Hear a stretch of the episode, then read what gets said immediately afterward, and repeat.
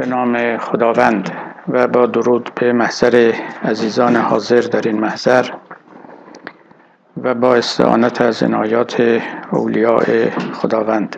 جلسه دهم از سلسله مباحث شرح دفتر نخست مصنوی رو آغاز می‌کنیم. خوشنودم و از خداوند سپاسگزارم. از بخت شکر دارم و از روزگار هم و همچنین از مستمعان و حاضران که چنین فرصتی و توفیق مختنمی به دست آمد و توانستیم تا کنون ده جلسه از این جلسات رو برگزار کنیم با یاد و با آموختن از مصنوی معنوی مولانا و نشستن بر سر سفره این شیخ سخاوتمند که گوهرهای معانی رو چنین رایگان در اختیار ما قرار می دهد و داده است. عزیزان هم که شرکت کرده اند و می کنند حقیقتا مشوق من بوده اند و مستمع صاحب سخن را بر سر ذوق آورد یا بر سر شوق آورد. و چنین بود که این نه جلسه و امروز هم دهمین جلسه صورت پذیرفت و میپذیرد. در ابیات دفتر نخست رسیدیم به اون بیت که مولانا گفت که تن ز جان و جان ز تن مستور نیست لیک کس را دید جان دستور نیست. بیش از این گفته بود که لیک داند هر که او را منظر است که این فقان زینسری هم زان سر است. نی مینالد و با گوش دادن به نی می‌توان به پاره از رازهای نی و نوازنده نی پی برد اما نه به همه آنها. و آنگاه مولانا می‌گوید که اگر جان من رو ببینید و به راز من پی ببرید می توانید معنای نوای من رو هم دریابید. اونگاه اشاره می کند به دو مقوله یا دو جوهر یا دو عنصر که در جهان هستند و از فرط نزدیکی چنانند که ما بین اینها فرق نمی‌گذاریم و در این حال با یکی آشناتر و معنوستریم و از دیگری دورتر و قافلتر تنی داریم و جانی و جان و تن از یکدیگر مستور نیستند پوشیده نیستند. اما کس را دید جان دستور نیست. به کسی اجازه نداده اند که جان را ببیند و جان را چنان که هست در اعماقش بشناسد و درک کند. از اینجا ما وارد مسئله جان و تن شدیم. من وعده دادم که برای شما به اجمال بگویم. دیدگاه مولانا رو در باب جان و تن و نسبت این دو با یکدیگر. علل خصوص که یک مسئله فلسفی فوق العاده بغرنجی است. در روزگار حاضر با پیشرفت های علمی و همچنین فلسفی که صورت گرفته است اندیشه هایی که پیشینیان در باب جان و تن روح و بدن داشتند به شدت مورد تردید قرار گرفته و رخنه های عظیم در بنای اون اندیشه افتاده است و به دست آوردن حق مطلب البته کاری است که به قایت مشکل و مشکل تر شده است.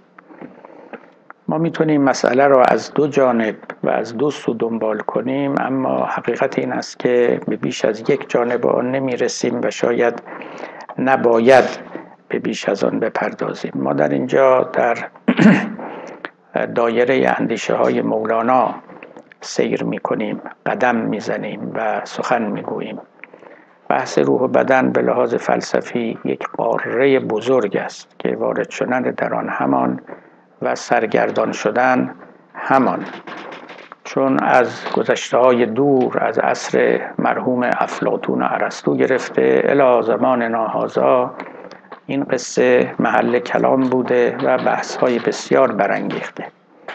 همچنین در ادیان که انگشت بر قصه روح جان نفس نهاده شده و عموم متدینان و پیروان ادیان اعتقادی به این مقوله دارند و آدمی رو معلف و مرکب از دو عنصر می‌دانند. اما از طرف دیگر روز به روز که ما پیشتر میایم می‌دانیم که دانشهای جدید که پیشفرزشون و مبناشون نچرالیزم هست یعنی تحقیق در عوامل نچرال و طبیعی البته زیر چاقوی جراحیشون روح رو نمی بینند و پیدا نمی کنند کلود برنارد شاید اولین فیزیولوژیست فرانسوی بود که گفت من تا روح رو زیر چاقوی جراحی خود نبینم اون رو قبول نمی کنم. و این جمله به صورت یک شعار یک شعار ناتورالیستی باقی ماند که چگونه یک نفر که دیدگاه های طبیعتگرا و مادی دارد به اندیشه های فلسفی و عقلی قانع و راضی نیست و به دنبال آن است که با همون ابزاری که فی‌المثل اعصاب رو گردش می کند و مییابد یا معده رو می بیند یا گردش خون رو می بیند با همونها هم بتواند روح رو در وجود آدمی کشف کند. امروز البته چنین چیزی نمی‌گویند اما این شعار مورد قبول و مورد باور عموم scientist ها هست. که جرأت ندارند. اگر حتی اعتقادکی هم به روح و جان دارند آن را در کلاس های درس در جورنال های علمی و در محافل دانشگاهی مطرح کنند. می‌دانم من هستند دانشمندانی که به قول خودشون می‌گویند که ما تا روز جمعه دانشمندیم و روز یک شنبه اهل کلیساییم. تا روز جمعه نه سخن از روح میگیم نه از خدا میگیم نه از ملائکه نه از وحی نه از نبوت اما روز یک شنبه همه اینها رو به میان میاریم و با اهلش در میان می‌گذاریم.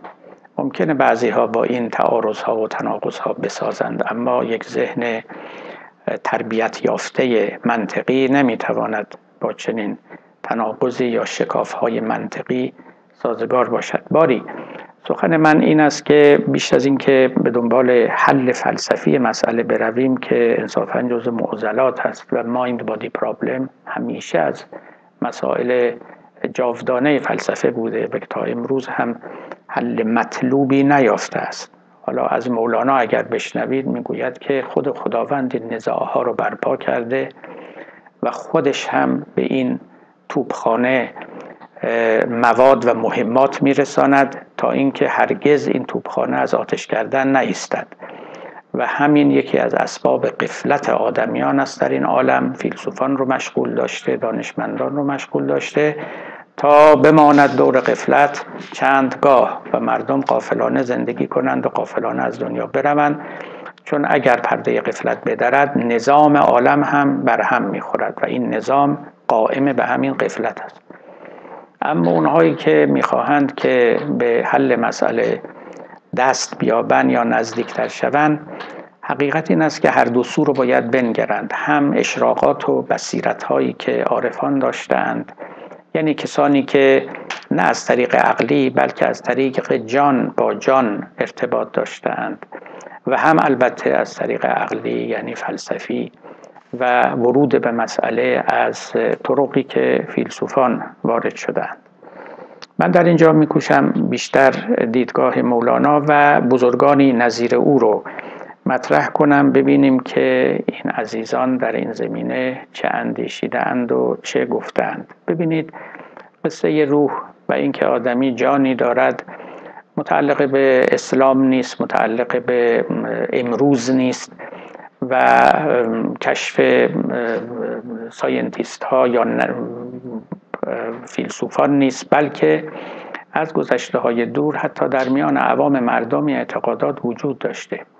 منتها شاید اولین بار در یونان قدیم بود که افلاطون و ارسطو هر دو این معنا رو تئوریزه کردن مخصوصا نزد افلاتون آدمی روح داره روحی که پس از بدن هم باقی میماند. یعنی شما به نوشته های افلاتون که پاره از اونها سخنان سقرات هست و پارهش هم سخنان خود افلاتون است. اگر مراجعه کنید قصه جان و قصه بقای روح کاملا مطرح است.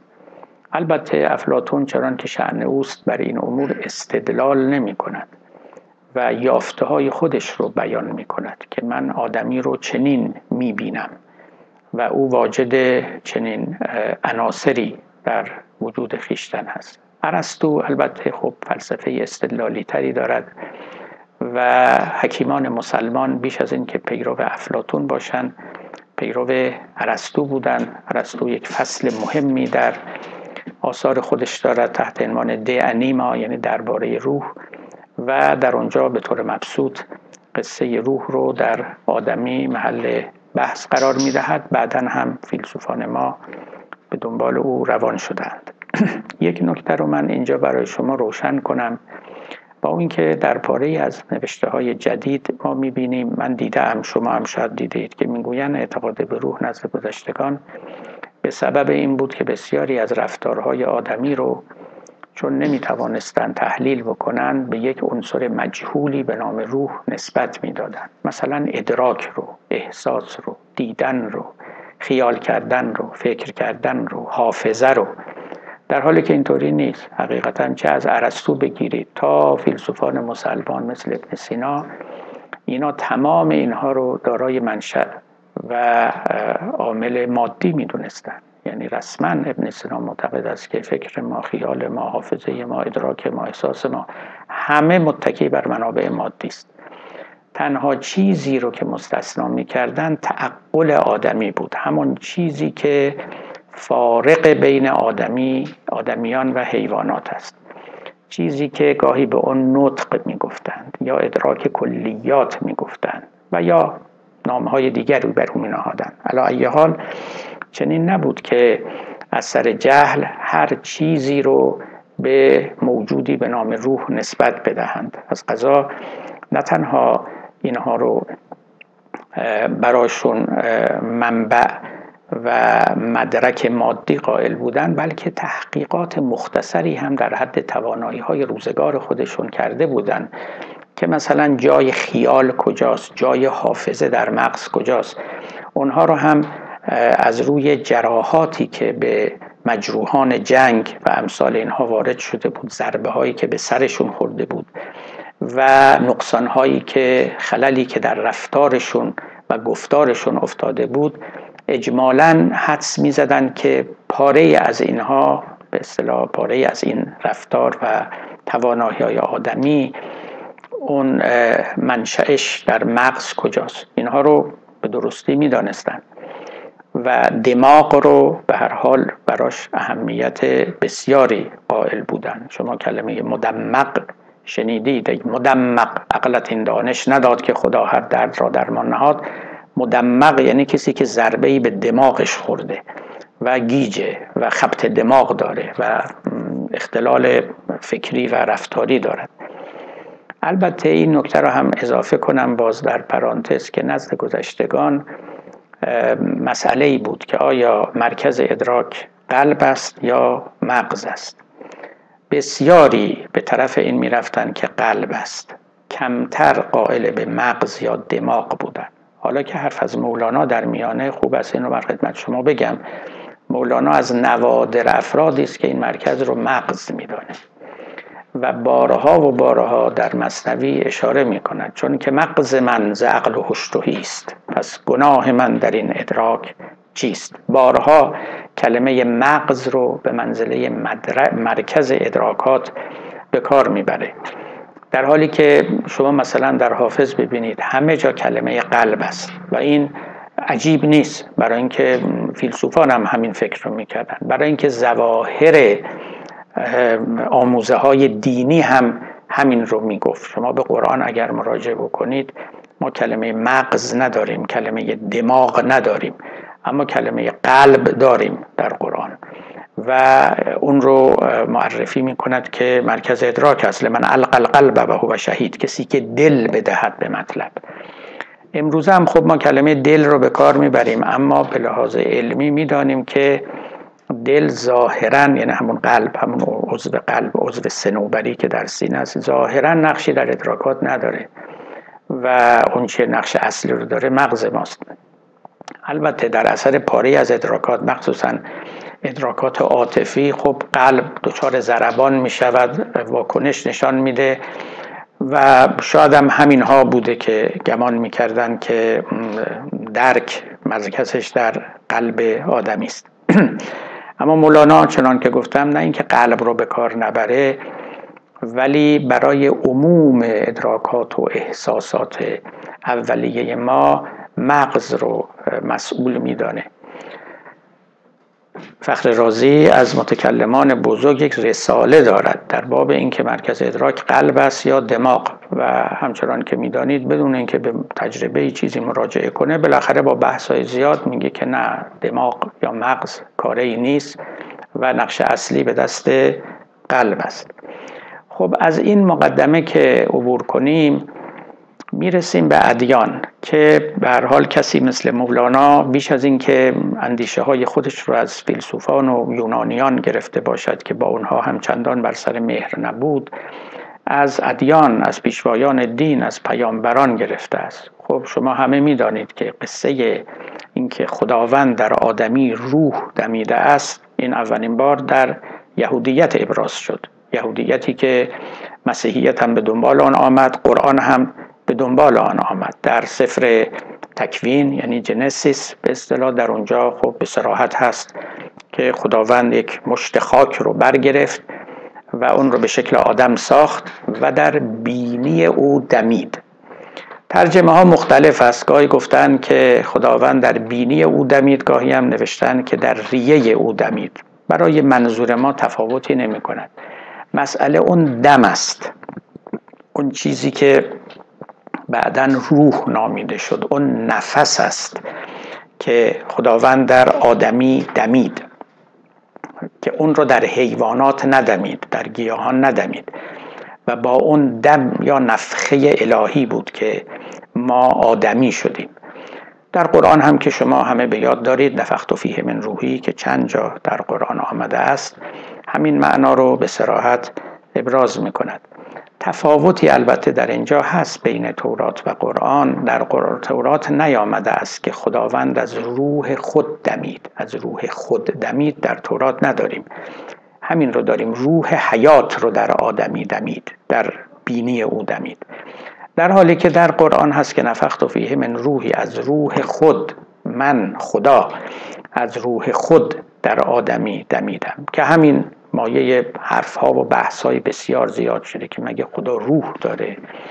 چه معنا داره که از روح خودش در آدمی بدمد مگه خدا جسم داره روح داره بدن داره چه داره چه نداره؟ حرفای زیادی گفته شده است که به نظر من خیلی موردی نداره. ببینید در قرآن خداوند هم نفس داره هم روح داره. هر دو تعبیر برای خداوند به کار رفته است. هم در قرآن گفته شده است که کتب ربکم علی نفسه رحمه خداوند بر نفس خود رحمت را واجب کرده است. علا نفسهی بر نفس خود. اینجا هم می‌گوید که من در آدمی روح خود رو دمیدم. حالا آیا ما باید چنین گمان کنیم چنین برداشت کنیم که خداوند نفس داره یا روح داره؟ هیچ کدوم. نفس و روح در اینجاها به یک معنان یعنی خود خود خدا. من اگه بگم که هزار نفر نفوس در اینجا نشستند معناش این نیست که نفوس یعنی حالا ارواح اینجا. یعنی هزار انسان نفس یعنی خود دیگه. من از خود در او دمیدم نه از روح خود یا نفس خود. و روح حیات رو در او دمیدم. معناش این است که آدمی جنبه الهی هم دارد غیر از جنبه نچرال و جنبه طبیعی. گرچه جنبه نچرال و طبیعی هم جنبه الهی است. ما هیچ چیزی در این عالم نداریم که غیر الهی باشد. از دیدگاه توحیدی همه چیز مخلوق خداوند است معلول اوست. اما بعضی از موجودات با بعضی دیگر از موجودات فرق دارند. فرقشون این است که الهی ترند. توجه می‌کنید بعضی از موجودات نسبت به بعضی از موجودات دیگه تفاوتشون این است که الهی ترند. یعنی حزشون بهرهشون از خداوند و از خداوند صفت بودن بیشتر است. و الا اگر به نگاه توحیدی نظر کنیم همه موجودات خداوند در همه اونها نشسته است و همه موجودات پر از خداوندند. الا اینکه بعضی ها پرترند بعضی ها بهره بیشتر دارند. شما ببینید در همین قرآن وقتی که مراحل تکون و تکامل جنین رو بیان می‌کنه تا اونجا که فکسون الازام لحما ما بر روی استخوانها گوشت رویاندیم و پوشاندیم. بعد می‌گوید که ثم انشأناه خلقا آخر. سپس او رو انشاء تازه کردیم. یعنی از نو دوباره آفریدیم. یعنی گویی که تا اون موقع یه موجودی بود پس از او خلقت تازه یافت نشأت تازه یافت در نشعه تازه وارد شد. پس گویی که خلق آدمی دو مرحله داره. یه مرحله ای که می رود تا همین پایان رشد جنینی تا وقت جا خاصی جای خاصی. بعد از او یه تحول جدی در وجود آدمی پدید میاد که این تحول شایسته آن است که گفته شود که موجود تازه ای آفریدیم و چنان این موجود قبلی عوض شد و چنان این نفخه این دمی که در او دمیدیم او رو تغییر داد و متحول کرد که می‌توان گفت که وارد جهان تازه شد و مخلوق تازه از آب درآمد. یک چنین چیزی. پس ببینید در جهان دینداران اگر نظر بکنیم اونچه که اندیشه روح و بدن رو پدید می آورد اندیشه دم و نفخه الهی است. نه اون اندیشه های فلسفی. اندیشه های فلسفی سر جای خودش. سازگار باشن یا نباشن با آموزه های دینی. ولی آموزه های دینی به ما می‌گوید که ما حامل نفخه الهی هستیم. خداوند در ما دمیده است. خب پر پیداست که دمیدن خداوند که به معنای فوت کردن و دمیدن به معنای متعارف کلمه نیست. خب اینا مجازی است دیگه. ما تمام این رفتارها و افعالی که به خداوند نسبت میدیم مجازی است. یکیش هم همین دمیدن است. اتفاقا این دمیدن عینا در باب مریم هم به کار رفته. مریمی که بدون همسر حامله شد به اعتقاد مسیحی ها و به اعتقاد مسلمانان خب تعبیری که در قرآن درباره مریم به کار رفته همین است که ما ملکی رو فرستادیم تا درو دمید و از دم این ملک مریم حامله شد صاحب فرزند شد. خب باز این دمیدن حالا ملک هم در اینجا بیاد و به امر الهی یا به اذن الهی در مریم بدمد باز دمیدن و فوت کردنی در کار نیست. یک نوع اتصالی است یک نوع ارتباطی است یک تصرفی است هرچه می‌خواید بگید که تصرف حیات بخشی است که نهایتا به تولد یک موجود زنده می انجامد این تولد موجود زنده گاهی در رحم است یعنی پس از مقدماتی که طی می کند گاهی هم بی مقدمه اونچنان که در مورد مریم گفته می شود باری نفخه الهی و اون دم همونی است که بعدها اسم نفس و روح و اینا گرفت. نفس و روح خب این اسما و اصطلاحات از از یونان اومده بود. همون سوخ که به معنای باده به معنای نفس در یونان قدیم همون که در کلمه سایکولوژی سایکه به کار می رود که اینا هم اتفاقا معنای دم داره معنای نفس داره. یعنی اونچه که به معنای روح نامیده می‌شد یه چیزی از جنس باد از جنس دم و نفس دانسته می‌شد. بی خودم نبود که در عربی هم کلمه روح رو براش به کار می چون که روح هم ریشه است با ریح. یعنی اینا از جنس بادن از جنس نسیمن از جنس نفسن. اتفاقا نفس هم همون هم جنس نفسه نفس و نفس باز یکی یعنی مثل اینکه یک دمیدن است خیلی عالم ارواح به عالم نسیم و عالم بادها شبیه بوده است نزد گذشتگان. موجودی که بسیار رقیق است موجودی که بسیار رقیق است. اساسا عالم بالا رو عالم غیب رو عالم ماورای طبیعت رو. بنابر درکی که پیشینیان داشتن یک عالمی می‌دونستن شبیه نسیم بسیار لطیف و رقیقی که دیده نمی شود جایی رو اشغال نمی کند در همه چیز می تواند نفوذ کند فرو رود چنین چیزی. در اشعار حافظ شما ببینید میگه گر به نزهتگه ارواح برد بوی تو باد عقل جان گوهر هستی به نثار افشانند. ببینید باد راه دارد به نزهتگه ارواح. نزهتگه ارواح یعنی اون محفلی و محافلی که ارواح ساختن و دور هم نشستن و ایش و اشرت می‌کنن. در اونجا باد بوی تو رو اگر به اونجا ببرد اونجا فقط باد رو راه میدن. بویی که خود اونام از جنس بادن از جنس نسیمن. گر به نزهتگه ارواح برد بوی تو باد عقل و جان گوهر هستی به نثار افشانن. چنان مست می‌شوند عقل و جان که خودشون رو فدای رائحه خوشبوی تو می‌کنن. وقتی که باد حامل رائحه تو باشد به سوی عالم ارواح نزگهتگه ارواح این حکایت که باد و نسیم هم جنس روحند همین باید به ما بگوید که همون مفهوم نفخه مفهوم دم در اینجا حضور دارد. و جنس عالم ارواح رو از جنس روائح معرفی می کند از جنس نسائم معرفی می کند خیلی چیز مهمی است این مطلب یعنی به خاطر اینکه سابقه و پیشینه مطلب رو در اختیار داشته باشید توجه به این مقدمات خوبه. همچنین عالم ارواح رو شبیه آب می‌دونستند در مصنوی هم این نکته آمده هم قصه باد و نسیم هم قصه آب.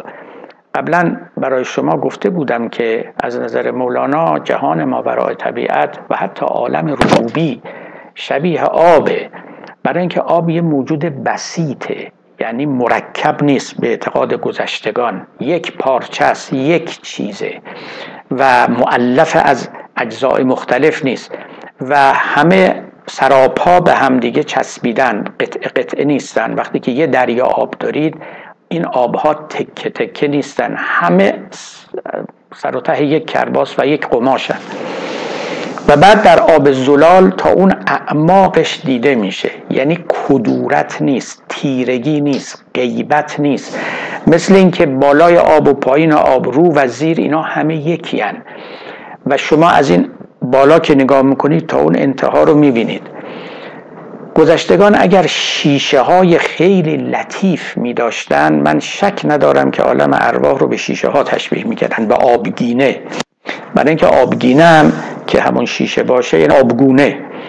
و یک معنا داره. از یک جا میاد شیشه ها هم مثل آب بودن. اما خیلی شیشه در زندگی مردم نقشی نداشت. شیشه ها هم مثل امروز اینقدر شفاف نبودن. گذشتگان به این خوبی نمی‌تونست بسازن. در وقتی که ذوب می‌کردن اون موادی که بر شیشه بسازن اون عناصر ناخالص رو خیلی نمی‌تونستن جدا بکنن. ولی خب امروز خیلی خوبتر می‌تونن درارن مولوی میگه می‌زند جان در جهان آبگون. نعره یا لیت قومی یعلمون. ببینید جان در جهان آبگون. این جهان آبگون یعنی جهان آبگین صفت یا جهان آب صفت. همون عالم ارواح هست. جان در جهان ارواح جهان آبگون ناله می‌زند نعره می‌زند که یا لیت قومی یعلمون. یعنی وقتی که به اون مقامات و اون عوالم می‌رسه میگه ای کاش مردم من قوم من می‌دانستند که در اینجا چه میگذرد و من در چه عالمی به سر می‌برم. و از کدورت طبیعت و سقل طبیعت خودشون رو بیرون می آوردن و به این جهان شفاف زلال آبگین صفت خود رو نزدیک می کردن. بنابراین یه تفاوتی که بین جان و بدن بود نزد گذشتگان همین تفاوت در کدورت و شفافیت بود یک طرف رو مثل آب مثل نسیم شفاف می‌دونستن که از این سو اون سوش رو میشه دید یه طرف سقیل کدر سنگین و تیره. هر گرانی و کسل خود از تن است. جان ز خفت جمله در پریدن است از مولاناست. که تمام سنگینی ها تمام کسالت ها از این بدنه که مثل یک وزنه سنگینی به پای روح آویزان شده. ولی جان ز خفت جمله در پریدن است. جان مثل یک گنجشک سبکبال همیشه در پریدن است. سبکبال خفت داره یعنی وزن نداره. بیوزنی شعن روح است شعن جان است. وزن داشتن و کسل بودن و سنگین بودن شعن بدن است. و بعد هم وظیفه عارف رو وظیفه شخص ریاضتکش رو این می‌دانستن که این وزنه گران رو از پای روح باز کنه. و اجازه بدهد که روح پرواز کنه. خب تا اینجا این مقدمات رو عرض کردم که اونهایی که ذهنشون به مسائل فلسفی آلوده نشده اجمالا بدانند که کسی مثل مولانا هم وقتی که راجع به روح و بدن سخن میگه چندان فیلسوفانه سخن نمیگه. همین تفکیک رقیق از سقیل و از قلیز مورد نظرشه. می‌زند جان در جهان آبگون نعره یا لیت قومی یعلمون. شعر بعدی این استش که گر نخواهد زیست جان بی این بدن پس فلک ایوان که خواهد شدن. این دومی خیلی روشنتر از شعر نخستین. میگه اگر قرار باشد که روح ما نخواهد پس از بدن بماند روح ماندگاری پس از بدن نداشته باشیم. پس این افلاک خالی میمونن. پس فلک ایوان که خواهد شدن؟ پس این افلاک جای کیان یعنی این افلاک رو افلاک یعنی همین کره ماه یعنی همین کره خورشید یعنی همین کره مریخ مشتری همین همینا که ما امروز سیاراتی می‌دونیم که همه به بر رو برهوتند و هیچ خبری هم در اونجا نیست و از جنس خاکن. نه از جنس ارواحن نه از جنس ملائکن هیچ کدوم. می‌گوید که به اعتقاد گذشتگان چون که فلک جایی بود که ارواح باید در آنجا برن و بنشینن میگه گر نخواهد زیست جان بی این بدن پس فلک ایوان که خواهد شدن. فلک قرار است که جای کی باشه. تصوری که می‌رفت این بود که گویی بهش در همین عالم بالا همینی که ما سرمون رو می‌کنیم بالا و می‌بینیم در همونجا رخ خواهد داد و نفوس آدمیان به همونجا خواهد رفت. این حرف رو فقط مولانا نمی‌زنه ابن سینا هم که فیلسوف درجه اول جهان اسلام است نابغه ترین نوابق توی جهان فرهنگی ماست اینا همه حرف رو می‌زنه. ایشون هم معتقد است که نفوس آدمیان پس از مرگشون که باقی میماند می‌روند و به یکی از این افلاک تعلق می‌گیرند. برای اینکه نفس بی بدن نمی‌تواند زندگی بکند. در کتاب فل بهجت و سعاده یعنی فصلی که در باب بهجت و سعادت است در کتاب الاشارات و تنبیهات اونجا نظر کنید. عینا این نکته رو ملا صدر ابن سینا آورده و سعی کرده که اون رو تثبیت کنه.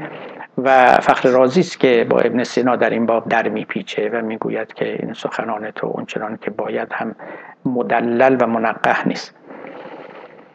چنین رأیی در باب جان بود.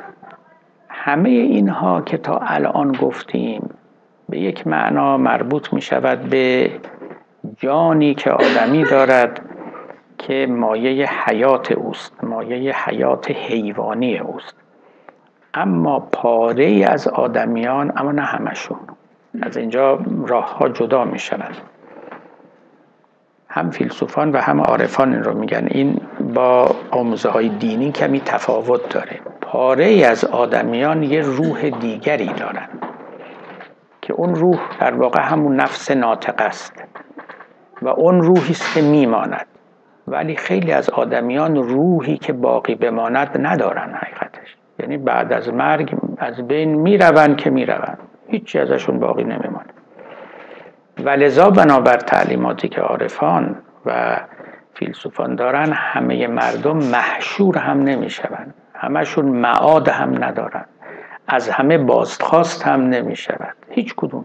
می روند و از میان می روند عده کمی هستند که اینها نفس ناطقه دارند یعنی قدرت تعقل عالی دارند اون قدرت تعقل در درجات عالی است که آدمی رو به حقیقت آدمی می کند یعنی از افق حیوانی ارتفاع می بخشد و بالاتر می برد و واجد نفس ناطقه می کند اون نفس ناطقه ای که معیار آدمیت است و همون است که مسئول واقع می شود مورد سوال واقع می شود حشر دارد نشر دارد جهنم دارد دوزخ دارد و الی آخر.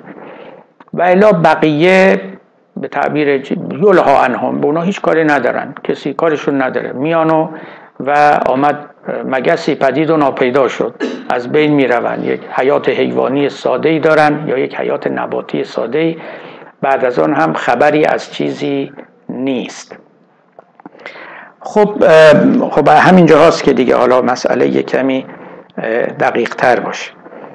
حالا اجازه بدید سخنان مولانا رو تا حدودی در این باب خدمت شما بگم. او تصریح به این مطلب که من گفتم نمی‌کنه و هیچ فیلسوفی تصریح نکرده است. من نتایج سخنشون رو میگم. شما منتظر نباشید که فیلسوفان خودشون یه حرفی رو بزنن نتایجش رو هم خودشون بگیرن و به شما بگن.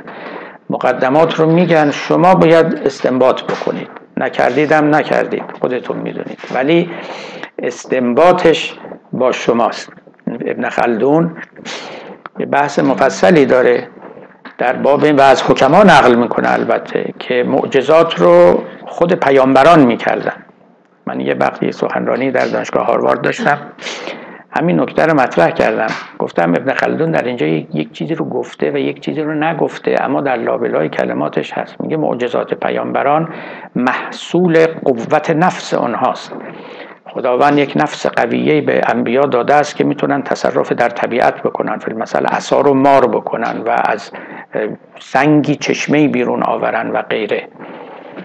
و می‌گوید که این قول حکماست به پیامبر اسلام که می‌رسه دیگه چیزی نمیگه. من اونجا گفتم که مقتضای سخن ابن خلدون این استش که قرآن هم محصول قوت نصف پیامبر باشه. برای اینکه اگر معجزه پیامبر است باید پیامبر این کار رو کرده باشه دیگه. اما او اینو نمیگه. اما شما اگر درست بخونید لای سطور رو می‌بینید که عینا استنباط پذیر است از سخنان این بزرگوار و سخنان دیگر حکمایی که قائلند که معجزات محصول قدرت نفس قویه پیامبران است در تصرف در امور در طبیعت در اشراف بر زمائر و امثال اینها در اینجا هم همینطوره. این چنین نیستش که هیچ حکیمی گفته باشد که همگان حشر ندارند. اما وقتی که شما ادله آنها را در باب نفس در باب روح می‌خوانید و اینکه دقیقا چه کسانی روح دارند اون روح عالی انسانی رو و چه کسانی ندارن متوجه میشید که لازمه سخنش این استش که همه برخوردار از اون نفس و اون نفس ناطقه عالی نیستن. خب ببینید از مولانا آغاز بکنیم. مولوی دو جا در مصنوی می‌گوید که نفس آدمی عین آگاهی آدمی است عین دانش آدمی است. سخن خیلی مهم است. بعدها شبیه این رو شما در ملا صدرا هم پیدا می‌کنید میگه جان نباشد جز خبر در آزمون. هر کرا افزون خبر جانش فزون. جان ما از جان حیوان بیشتر از چه رو چون بیشتر دارد خبر. چون سر و ماهیت جان مخبر است هر که او آگاه تر با جانتر است. اصلا شما تا حالا کلمه با جانتر شنیده بودید. یک کسی جان داره یک کسی بیشتر جان داره. یک کسی بیشتر از او جان داره. اصلا چنین تعبیر شما شنیده بودید تا حالا. ما خب میگیم هممون جون داریم دیگه هممون روح داریم. دیگه یکمون بیشتر روح داره یا دو تا داره یا پنج تا داره دیگه این حرفا نیست. علم رو میگیم یکی علم داره یکی بیشتر علم داره. یک کسی زور داره یکی زور بیشتر داره. اما دیگه جان رو که نمیگیم. مولانا اتفاقا همین حرف رو می‌زنه. میگه از غذا جان یه امر زو مراتب است. بعضیا جان دارن مینیمومش رو دارن. بعضیا بیشتر جان دارن. بعضیا بیشتر جان دارن. و همینطور هرچه بالاتر بریم. چون سر رو یعنی سر رو ماهیت جان مخبر است. چون ماهیت جان عبارت است از دانایی و آگاهی هر که او آگاه تر با جانتر است. هر کی داناتر است جان بیشتر دارد. معنای حرف این است که شما در طول زندگیتون جانتون رشد می‌کنه جاندارتر میشید. درست شبیه بدن که رشد می‌کنه از جوانی به پیری میره. گاهی تواناتر و زورمندتر میشه گاهی ضعیفتر میشه. روح آدمی عینا چنین تحولات و نشیب و فرازایی هم داره. ممکنه کمجانتر بشه. ابتدا باجانتر باشه کمجانتر بشه. ممکنه کمجان بشه بعدا باجانتر بشه. همه اینها امکان داره در مورد آدمی. و این آدمی که خیلی کمجان میشه گاهی انقدر جونش کم میشه که تقریبا جونی نداره. یعنی تقریبا در حکم موجودات طبیعت است. در حکم گیاهان است. در حکم حیوانات است. خیلی جانش میاد پایین. یعنی از نظر مولانا افراد جاهل افراد کم آگاه افراد نادان خیلی از افق انسانیت دورن و پایینن. چون سر و ماهیت جان مخبر است. حقیقت جان و سرش و ماهیتش خبردار بودن است. اونم نه خبر به معنای اخباری که تو بی بی سی می‌خونیم. این بحث اینا این چیزا نیست. یعنی دانستن حقایق عالم. جانی که انس با حقایق دارد نه خبرهای روزمره و گذرا و بیفایده و بیهوده. جان نباشد جز خبر در آزمون. در آزمون یعنی در مقام تحقیق. در مقام تحقیق جان عین خبرداری است. هر که را افزون خبر جانش فزون. هر کی خبردارتر است از حقایق آگاهتر است جان او بیشتر است افزونتر است. هر که چشمش بازتر است هر که روحش پرتر است پرروحتر است و جاندارتر است و از لحاظ جانداری قویتر است. و لذا ماندگارتر است و لذا آدمتر است انسانتر است چون همه اینا ملاک آدمیت است واجد بودن نفس ناطقه. جان چه باشد با خبر از نیک شر شاد از احسان و گریان از خطر الی آخر. این یه نکته است در کلمات مولانا که خوب است در نظر داشته باشید. سخنی که از کردم در بعدها ملا صدرا هم تحت عنوان اتحاد علم و عالم و معلوم عقل و عاقل و معقول اینها مطرح کرد که جان ما همون آگاهی است که ما داریم. چه آگاهی به خیشتن و چه آگاهی به غیر خیشتن آگاهی به حقایقی که در این عالم هست و از اون طریق ما فربهتر میشیم انسانتر میشیم جاندارتر میشیم و ماندگارتر می‌شویم. البته ممکن هم هست که این به اصطلاح استعداد رو در خودمون ضایع کنیم. خب نکته دوم که در مولانا می‌بینید که البته این مبنای اخلاقیاتی هم هست که مولوی پای گذاری می کند اینکه آدمی یک موجود دو طبقه است نه دو اتاقه. در کنار هم نه دو طبقه است. یکی روی دیگری بنا شده است. طبقه اول همین طبقه طبیعت ماست. همین بدن ماست و فیزیولوژی ماست و امثال اینها. احتیاجات مادی ماست. این طبقه اول است که نیازهای خودش رو داره. مثل غذا مثل همسر مثل مسکن و غیره. طبقه دوم که همون طبقه روح ما باشه به اصطلاح مولانا جان ما باشد که سوار بر این طبقه اول میشه و گاهی هم مولوی تعبیری که می‌کند تعبیر سوار مرکب و اسب سوار است. بدن ما گویی که مرکبی است و روح ما گویی که سوار این مرکب است. هر دو تا تعبیر رو مولانا به کار می‌بره. مخصوصا این تعبیر دوم رو خیلی زیبا در اون داستان مجنون به کار می‌برد که مجنون سوار ناقه بود سوار شطوری بود و به سوی لیلا به شهر لیلا می‌رفت. اما مشکل این بود که این شطور یک کره داشت یه بچه کوچک داشت که دنبال این شطور روان بود. مجنون روی شطور بود. هر چند قدمی چند متری که این شطور می‌رفت برمیگشت به طرف کرش. دو قدم هم به طرف او می‌رفت. سالها گذشت سالها به تعبیر مولانا. و این مجنون نگاه کرد دید سر همون سر جای اولشه. دو قدم رفته جلو دوباره دو قدم برگشته عقب. و بعد برگشت و بالاخره به شطور گفتش که ای جناب شطور چون که ما هر دو عاشقیم ما دو, هم دو بس همراه نالایقیم. گفت ما همراهان خوبی برای هم نیستیم. تو به پشت سر نظر داری به اون طرف میری من رو به جلو و می‌خوام به خانه لیلا برسم. و سرنگون خود راز اشتر در فکند پیاده شد و به زمین انداخت خودش رو آنچنان انداخت و خود را به زیر که مخلخل گشت جسم آن دلیر. چنان خودش رو از بالا انداخت زمین که دست و پاش شکست. پای خود بست و گفتا گو شوم.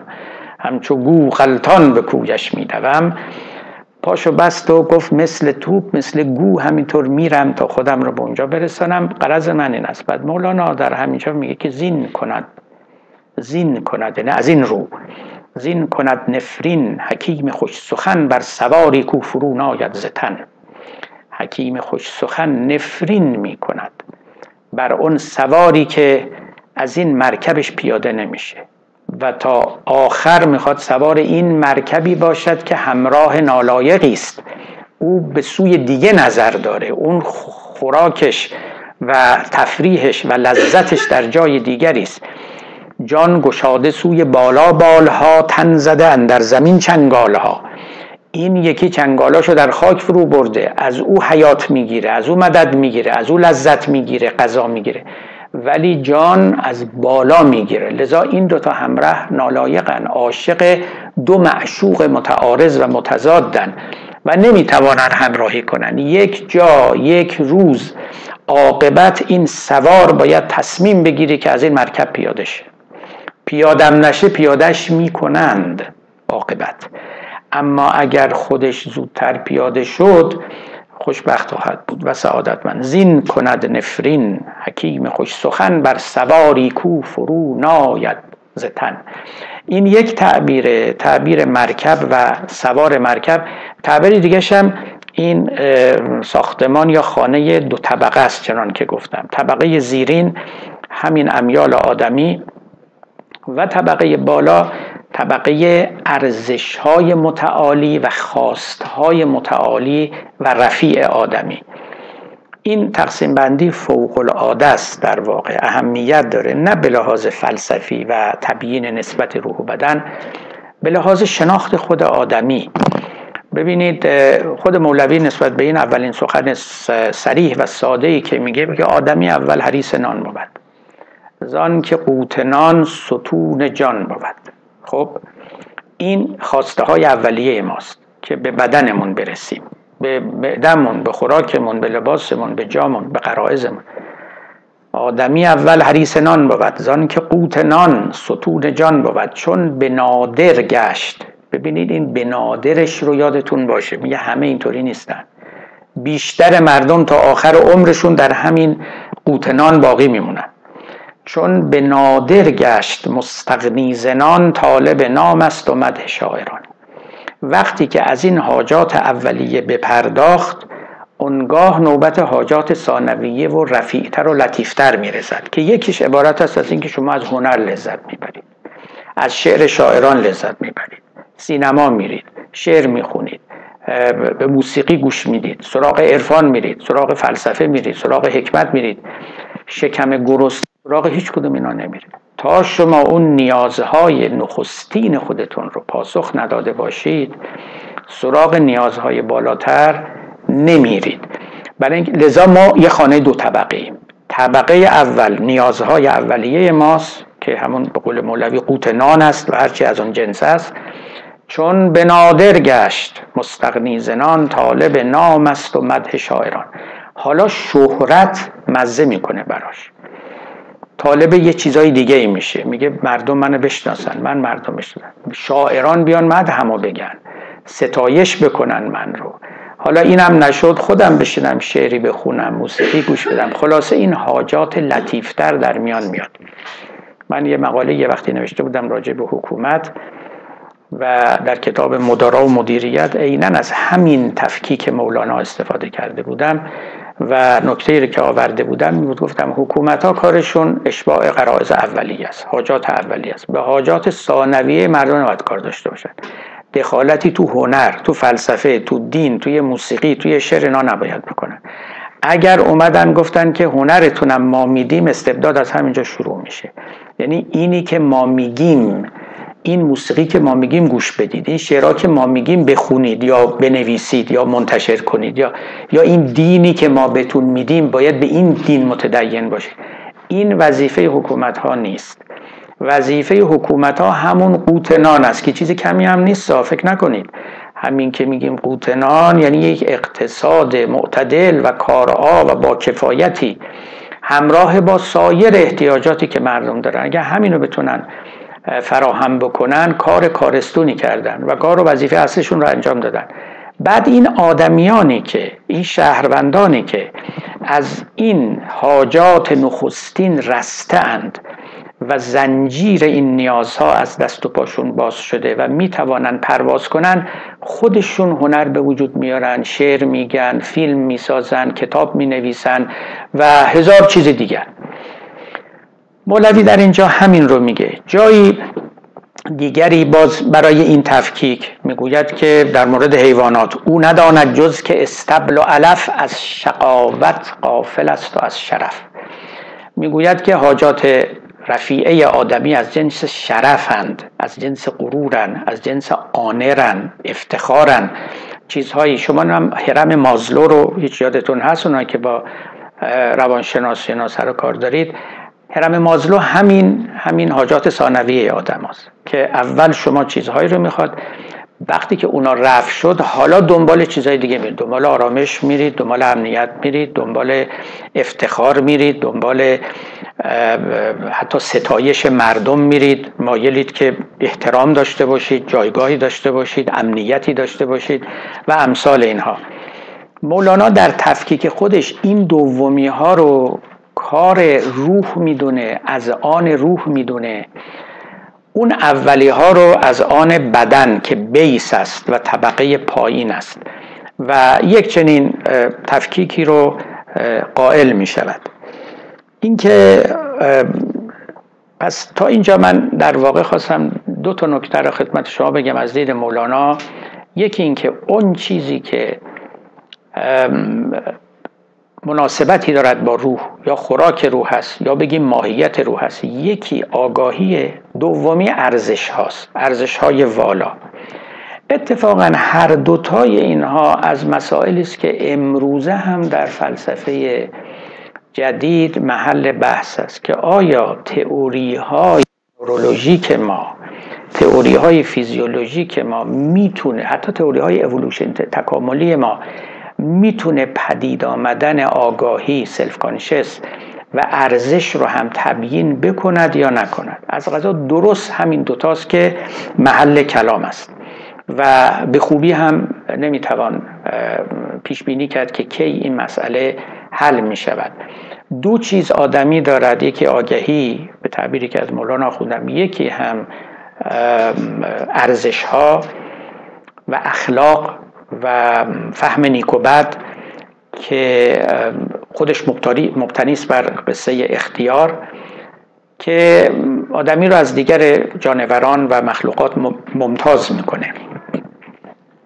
اگر ما بتوانیم از نظر کسی مثل مولانا بقیه امور رو از طریق طبیعی تفسیر کنیم و سامان بدهیم بعید است که بتوانیم آگاهی رو و ارزش رو و اخلاق رو و اختیار رو ما تبیین مقنعی و مکفی براش داشته باشیم. خب تا اینجا من بیان مولانا رو گفتم برای شما دیگه بدون اینکه استدلالی کرده باشه ایشون حرف خودش رو می‌زنه. تا یک حرف دیگری هم مولانا داره که من مایلم اون رو هم بگویم. باز هم اون رو با فلسفه جدید یک مقایسه بکنم. ببینید ما معمولا قافلیم از اینکه ما چگونه همدیگر رو می‌شناسیم. این از چیزهایی که از گذشته هم مطرح بوده ولی امروز توی فلسفه جدید تحت عنوان other minds. من از کجا می‌دونم که کس دیگری مثل من دارای افکاری است دارای مغز است دارای جان است دارای هوش است دارای عواطف است. من از کجا اینو می‌تونم بفهمم؟ مخصوصا روزگار ما که روزگار کامپیوتر هم شده و پاره از کامپیوترها یک چیزهایی رفتارهایی نشان میدن که می‌توانن آدمی رو به شبهه بیاندازن که ما با یه انسان روبرو هستیم یا با یه ماشین روبرو هستیم. البته هیچ مانعی هم وجود نداره که روزی یه ماشینی انسان بشه. اینم رو من گفته باشم. ولی فعلا حالا نشده. ما از کجا می‌فهمیم دیگرانی مثل ما وجود دارن؟ ما این رو فرگرنتت گرفتیم. یعنی اصلا فکرشو نمی کنیم که کشف دیگران چگونه صورت می‌گیره. بله من صورت شما رو می‌بینم جسم شما رو قیافه شما رو اینا رو که می‌بینم هممون می‌بینیم. اما اینکه شما یه کسی مثل من هستید ما همه آدمیانیم و از مشترکات بسیار برخورداریم. این رو ما از کجا می‌فهمیم؟ اگر شما به لحاظ علمی فکر کنید این راه حلی داره نداره. من رو اینجا خدمت شما عرض می‌کنم. بعدا برید دنبالش بگردید ببینید راه حلی داره یا نداره. علمی تجربی نداره. سهل است تو فلسفه هم ما خیلی گیریم سر این که ما این ادر ماینز رو چجوری تشخیص میدیم. که دیگرانی هم هستن که کم و بیش مثل خود ما هستن. و بنابراین همون احکامی رو که بر خودمون ما جاری می‌کنیم بر دیگران هم جاری کنیم. اینکه به ما گفتن که اونچه بر خود نمیپسندی بر دیگری روا مدار این اون دیگری که مثل خودته. دیگری که دیگری واقعا این چنین نیست. ما سر حیوانات رو می‌بریم و مثل شازده ها میشینیم میخوریمشون معلوم هم کار خوبی می‌کنیم ولی بالاخره بر خودمون روا نمیداریم ولی بر آنها روا میداریم. اما آدمیان دیگر رو چون مثل خودمونن و خودمون نمی‌خوایم کشته بشیم اونا رو هم نمی‌کشیم یا نباید بکشیم. این یک قصه عجیبی است. یعنی حالا دربارش خیلی باید فکر کنیم هممون. حالا مولوی چجوری در این باب سخن میگه؟ رأی او رو بشنویم. بازم مولانا سخنش این نیست که یعنی از این در وارد نمیشه. به هیچ وجه فیلسوفانه در این مبحث گام نمی‌گذاره. اما سخنانی میگه در باب روح در باب بدن و نسبت اینها با هم که میشه گفت پاسخی مقدر به این سوالی که من مطرح کردم در اختیار ما می‌گذاره. ببینید به اون دریای آب که گفتم دوباره توجه کنید. که جهان روح مثل جهان مثل دریاست جهان آبگون. ما ما جسممون مثل قایق است که روی این آب روان است. اصالت با اون دریاست و این قایق ها روی آبن. بنابراین آبا همه به هم وصلن. یعنی حقیقت این استش که قبل از اینکه ما جسم یکدیگر رو ببینیم روح همدیگر رو می‌بینیم. من به شما که نگاه می‌کنم روح شما رو اول می‌شناسم تا جسم شما رو این درست خلاف اون درکی است که ما هم داریم. من فکر می‌کنم اول جسم شما رو می‌بینم صورت شما قیافه شما لباس شما و بعد یه جوری نتیجه گیری می‌کنم استنتاج می‌کنم که خب پشت این جسم پشت این صورت یه جانی نشسته است. اینطوری نیست. این دریافت اولیه ما. ولی واقع این هستش که از نظر مولوی ما اول جان همدیگر رو می‌بینیم. جانها تماس می‌گیرن با هم. نه چشمها نه جسمها. پس از اینکه جانها همدیگر شناختن تازه ما جسمها رو می‌شناسیم. یعنی من از روی جان جسم شما رو تشخیص میدم نه از روی جسم جان شما رو. خب این حرف خیلی غریبی است. حرفی است که بعد از یه عارفی شنید. اما حرف مهمی است برای اینکه راه حل نیست. برای یک نکته ای که راه حل خیلی روشنی هم نداره. راه حل روشنی هم نداره. اینکه چگونه من می‌فهمم کسی دیگری تو این دنیا مثل من هم وجود داره. برای اینکه ما روحن با هم تماس می‌گیریم. حالا ببینید مولوی حرف رو چند جور زده است. یکیش همون آب و دریا. ما چو کشتی ها به هم بر می‌زنیم تیر چشمیم و در آب روشنیم. ای دو تو در کشتی تن رفته به خواب. آب را دیدی نگر در آب آب. آب را آبی سکو میراندش روح را روحی سکو میخواندش. ما مثل کشتی هایی به هم برخورد می‌کنیم. کشتی ها که هم دیگر نمی‌بینن که کشتی که چشم نداره. ما این قایقایی رو به آب روی آب آبی که زیر این کشتی ها و این قایق هاست میابند همدیگر رو. اونا هستند که همدیگر رو می‌شناسند و تعارف می‌کنند یعنی شناسایی متقابل می‌کنند. جای دیگر مولوی حرف سریح تری می‌زنه. جان گرگان و سگان از هم جداست. متحد جانهای شیران خداست. اینو البته در مورد مؤمنان میگه با. در مورد شیران خدا میگه. در مورد آدمیانی که آدمند میگه البته. ولی اونایی که از جنس گرگ و سگن به قول خودش اینا رو کنار می‌ذاره.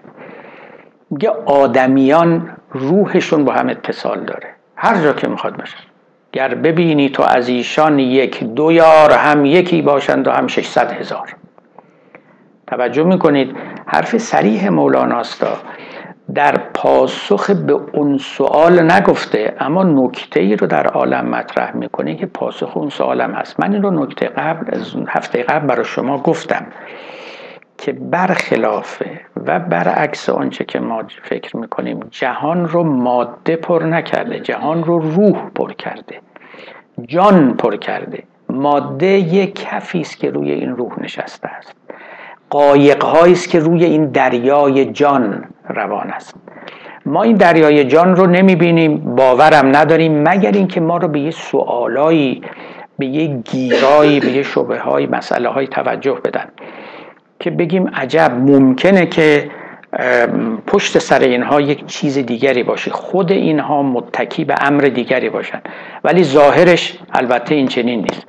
من نوبت قبل براتون گفتم که آقایی به نام تامس نگل از اساتید هاروارد ایشون کتابی داره به نام مایند اند کازمس در این کتاب Mind and Cosmos که به فارسی هم ترجمه شده ذهن و جهان در اونجا با اینکه خودش آتئیست است و متدین به هیچ یک از ادیان نیست سهل است به وجود خدا هم باور نداره. اما معتقد است که ایولوشن و علوم عصبی دو چیز رو توضیح نمیدن. یکی آگاهی رو یکی اخلاق رو و ارزش ها دقیقا همین ها که گفتم. راه حلش پیشنهاد روح و جان نیست. میگه من به اینجا رسیدم که ماده جان داره اصلا شعور داره. همین ماده که ما بهش میگیم بیشعوره با همون شعور مختصری که داره دنیا رو و تاریخ رو چنان پیش برده که رسیده به این موجودات جانداری مثل ماها. این اینقدر ایولف شده اینقدر تکامل پیدا کرده.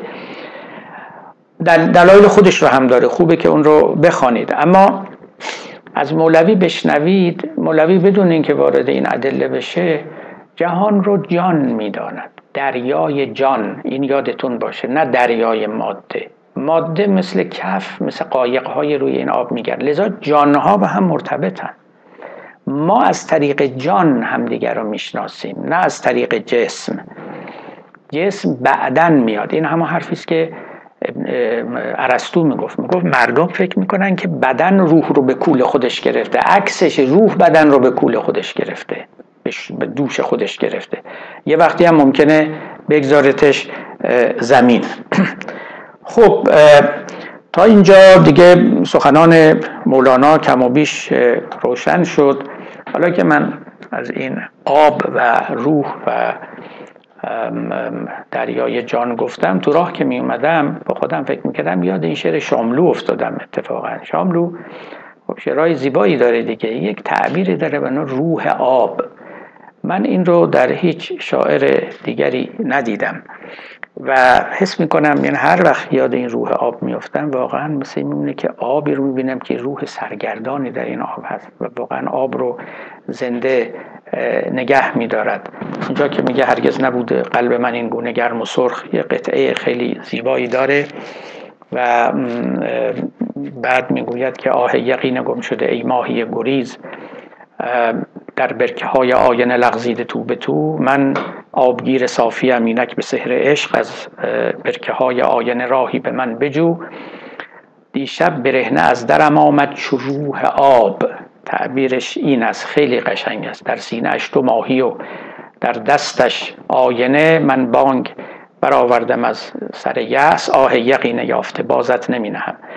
باری کلمه روح آب من نمی‌دونم. شاملو با ادبیات کهن کلاسیک ما خیلی آشنا نبود متاسفانه. نمی‌دونم اینو از اونجاها برداشته چه درکی داشته یا فقط روح شاعرانه او به او القا کرده است که آب رو با روح و روحی بودن این گونه آمیخته ببیند. ولی خب این در کلام مولانا صریحا هست دریای جان جهان آبگون و امثال اینها. خیلی خوب حالا ما چی می‌توانیم بگوییم؟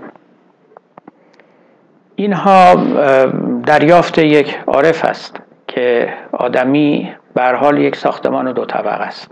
آیا همه آدمیان هستند مولانا گمان نمی کنم اصراری داشته باشد که بگوید همگان این چنینند آیا همگان از نفس ناطقه برخوردارند؟ گمان نمی کنم چنین اصراری داشته باشه. ببینید عدل دلایلی که ملا صدرا برای وجود روح میاره این ادراک کلیات است که آدمی می‌تونه کلیات رو ادراک کنه. درسته؟ حالا شما گوش بدید. مرحوم علامه طباطبایی که فیلسوف بزرگ بود اواخر عمرش می‌گفت من تازه ها فکر می‌کنم می‌تونم ادراک کلیات بکنم. بنابراین اگر ادراک کلیات اینقدر مشکله که یک فیلسوفی اواخر عمرش به این درجه می‌رسه ماها چی باید بگیم؟ و اگر دلیل وجود روح متوقف است بر ادراک کلیات وقت کی روح داره تو این عالم؟ کی نداره؟ دیگه محاسبش و استنتاجش با شما. اما اینکه اگر به فرض نفسی باشد و روحی باشد ببینید مشکل ترین مشکلات فلاسفه این بود. اصلا در فلسفه قصه همینه. ما میایم یک چیز رو دو چیز می‌کنیم میگیم آدمی یک چیز نیست دو چیز است. یکی روح هستی که بدن. بعد گرفتار میشیم که این دوتا رو چجوری به هم وصل کنیم. قبلا یکی بود احتیاجی نبود که بگیم اینا چجوری به هم گره می‌خورن. حالا با چه توکمه ای با چه زنجیری با چه قلاب اینا رو باید به همدیگه وصل بکنیم. مشکل ترین مشکلات فیلسوفان همین اتصال روح و بدن بوده. خب دکارت می‌دونید قائل بود که قده اف پی فیزی ما داریم و البته تشریح هم کرده بود که در حیوانات نیست ولی در انسان هست. گفت بود پس این نقطه اتصال روح به بدن است در آدمیان و این حرفها البته رد شد. اما فیلسوفان همیشه مشکل داشتن در نحوه تبیین اتصال روح بدن.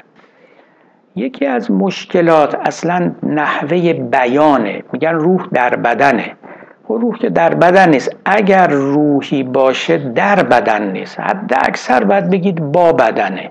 آخه در وجود نداره. اگر روح یه موجود غیر مادی باشه که جا نداره مکان نداره حتی همون باد و نسیم هم نیست که در مقام تمثیل می‌گفتن. هیچ کدوم.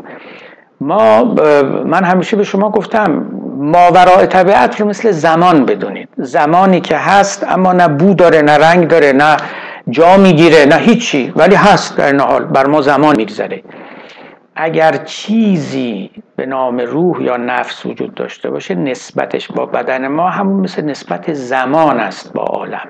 نسبت زمان است با طبیعت. یک چنین چیزی. نه اینکه فکر کنید که در جایی نشسته میاد تو تن ما میره. اگه وقتی ما میمیریم از بدن ما خارج میشه. یا مثل اون فیزیولوژیست توی مغز یا توی اعصاب یا توی خون یا تو قلب بگردیم دنبال اینکه روح رو پیدا کنیم. خب اینا عوامانه است. اینا درست نیست. مهمترین چیز تصور صحیح هست از نسبت ماورای طبیعت با طبیعت. این تلقی ها که روح در کجاست در بدن است بیرون بدن است. و من شنیدم که کسی می‌گفت که آزمایش کرده بودن یک کسی رو که نزدیک مرگ بوده گذاشته بودنش در یک لوله ای که خلع بوده. بعد وقتی که این مرده و روحش پرواز کرده یک مرتبه این شیشه شکسته و اولا که بیخود کردن تو خلع گذاشته همون کشتتش برای یه تنفس نمی‌کرد. ثانیا هم کدوم روح کدوم چیز. خب اینا عوامانه است. همچه چیزی وجود نداره. خیلی ها روح رو از روی خواب می‌شناسن. نه اینکه در خواب مثلا پدر شما میاد به خوابتون یه کسی فکر می‌کنن که روح قیافه داره. همین جوریه. اگر باشه به شکل پدر به شکل مادر مرحوم پدر بزرگ. خب ببینید خود مولانا به ما میگه اینا خودتی. اینا روح کسی نیست. تو در آن وقتی که خواب در روی تو ز پیش خود به پیش خود شوی. وقتی که میری در خواب خودت میری پیش خودت. بشنوی از غیر و گویی آن فلان. از یکی دیگه میشنوی و فکر می‌کنی کسی دیگری است. در حالی که خودتی داری با خودت صحبت می‌کنی که از اون نکات فوق العاده حکیمانه مولاناست که من در باب وحی و نبوت هم از همین استفاده کردم. آدمی خب وجود چند لایه ای داره. رضا یک لایه او با لایه دیگر او سخن میگه. و بعد حافظه او به کار میاد. نقوشی و صوری که در حافظه او هست میاد و به اون بی صورت ها به اصطلاح صورت میبخشه. و لذا شما کسی رو می‌بینید که با شما حرف می‌زنه یا شما با او حرف می‌زنید در حالی که خودتونید که با خودتون سخن میگید. وقتی که ما همه این تصورات رو کنار گذاشتیم این تخیلات رو کنار نهادیم نوبت این می‌رسه که یک تصور درستی از نسبت طبیعت و ماورای طبیعت داشته باشیم. اولا همچنان که گفتم به هیچ وجه نسبت دو جسم با یکدیگر نیست. ولو یک جسم خیلی رقیق مثل هوا و یک جسم کثیف مثل بدن ما. هیچ این چنین چیزی نیست. اگر به فرض می‌خواید نسبتی تصور کنید و تخیل کنید فکر کنید زمان با عالم ماده با عالم طبیعت. چگونه اینا در کنار همن بدون اینکه زمان جا بگیره و اشغال حیزی بکند و یا از خودش نشانه ویژه‌ای به کار در میان بیاره. دوم اینکه ببینید ما نه تنها در عالم نسبت ما برای طبیعت به طبیعت در نسبت دو چیز طبیعی هم ما واقعا نمی‌دونیم چه اتفاق میفته یعنی شما اگر مدتر خیلی به خشخاش بگذارید ما مکانیزم هیچ چیزی رو نمی‌دونیم. هیچ چیزی رو نمی‌دونیم. شما حالا فکر نکنید که فقط روح و بدن است که ما نمی‌دونیم. به فرض که روح و بدن هم کشف بشه. ببینید من اینجا سخن میگم و سخن من از طریق میکروفون منتقل میشه و صدا بیشتر و قویتر میشه و به گوش شما می‌رسه. ما فکر می‌کنیم خب اینو ما می‌دونیم چیه. اما اگر روحی وجود داشته باشه نمی‌دونیم این روح با بدن چه کار می‌کنه. ولی من به شما میگم ما همین هم نمی‌دونیم. چرا نمی‌دونیم؟ برای اینکه اینجا اونچه که ما می‌دونیم همین تعاقب است. یعنی توالی چند تا حادثه است. من سخن میگم بعدش این سخن همطوری میاد و با صدا به صورت قویتری به گوش شما می‌رسه. اینکه چه می‌شود در این میان هر چه شما عمیقتر بشید باز به یه توالی های دیگری می‌رسید. الف پشتش ب میاد ب پشتش جیم میاد جیم پشتش دال میاد و همینطور. اما اینکه الف چگونه ب رو میزاید ب چگونه جیم رو میزاید ما این چگونگی ها رو نمی‌دونیم هیچی نمی‌دونیم. شما هر هم عمیقتر بشید در عالم علم هر چی می‌خواد عمیقتر بشید جز به یک رشته توالی به چیز دیگری نمی‌رسید. این هم حرفیست که هیوم می‌زنه هم از که همه فیلسوفای ناتورالیست هم می‌زنن. ما در این جهان جز یک رشته توالی ها و تقارن ها چیز دیگری نداریم. هیچ نمی‌دونیم که اولی با دومی چه می‌کند. می‌فهمیم که دومی پشت سرش میاد. می‌خوام بگم اگر به فرض شما سخنی رو از مولانا پذیرفتید که یه جانی وجود داره گیر این معزل نمانید که جان با بدن با چه مکانیزمی کار می‌کنه. ما این مکانیزم رو همه جا این مکانیزم رو ما همه جا فاقدیم. هیچ جا ما نداریم. هیچ جا نداریم. یعنی اگر شما گمان می‌کنید که چیزی بیش از تعاقب و توالی در علوم به ما نشان می‌دهند اشتباه می‌کنید. همچه چیزی نیست. اگر هست به بنده بگید. لذا اگر به فرض ما به این نتیجه رسیدیم که جانی هست جانی که منشأ خداگاهی است منشأ زندگی است منشأ ارزش هاست منشأ اختیار آدمی است و با آدمی است اما نه مثل بودن جسمی با جسمی ولی با ما هست. همونطوری که ما ممکن الوجودیم همونطور هم ما جان داریم اما امکان رو از ما جدا نمیشه کرد جان رو هم جدا نمیشه کرد. و در این حال امکان در کنار ما به صورت جسمی در کنار جسمی ننشستند یا همونطور که ما زمانمندیم همینطور. اما اینکه این دوتا چجوری با هم داد و ستد می‌کنن به اصطلاح علمی که اصطلاح خوبی هم نیست مکانیزمشون چیه؟ خب ما نمی‌دونیم. لازم هم نیست بدونیم. ظاهرا ممکن هم نیست بدانیم. ما مکانیزم هیچ چیزی رو نمی‌دونیم تو این عالم. ریزتر و ریزتر میشیم. قدم های بیشتری رو می‌شناسیم نه اینکه هیچ نشناسیم. اما هر چه قدم بیشتر برمیداریم باز به توالی ها و تعاقب ها و تقارن های تازه برخورد می‌کنیم. لذا اون نباید مشکل ما باشه به گمان من در حد درک من. اون بی جهت ما رو با یه مسئله مواجه می‌کنی که ما هیچ جا جوابشو نمی‌دونیم. حالا چه رسد به قصه روح و بدن.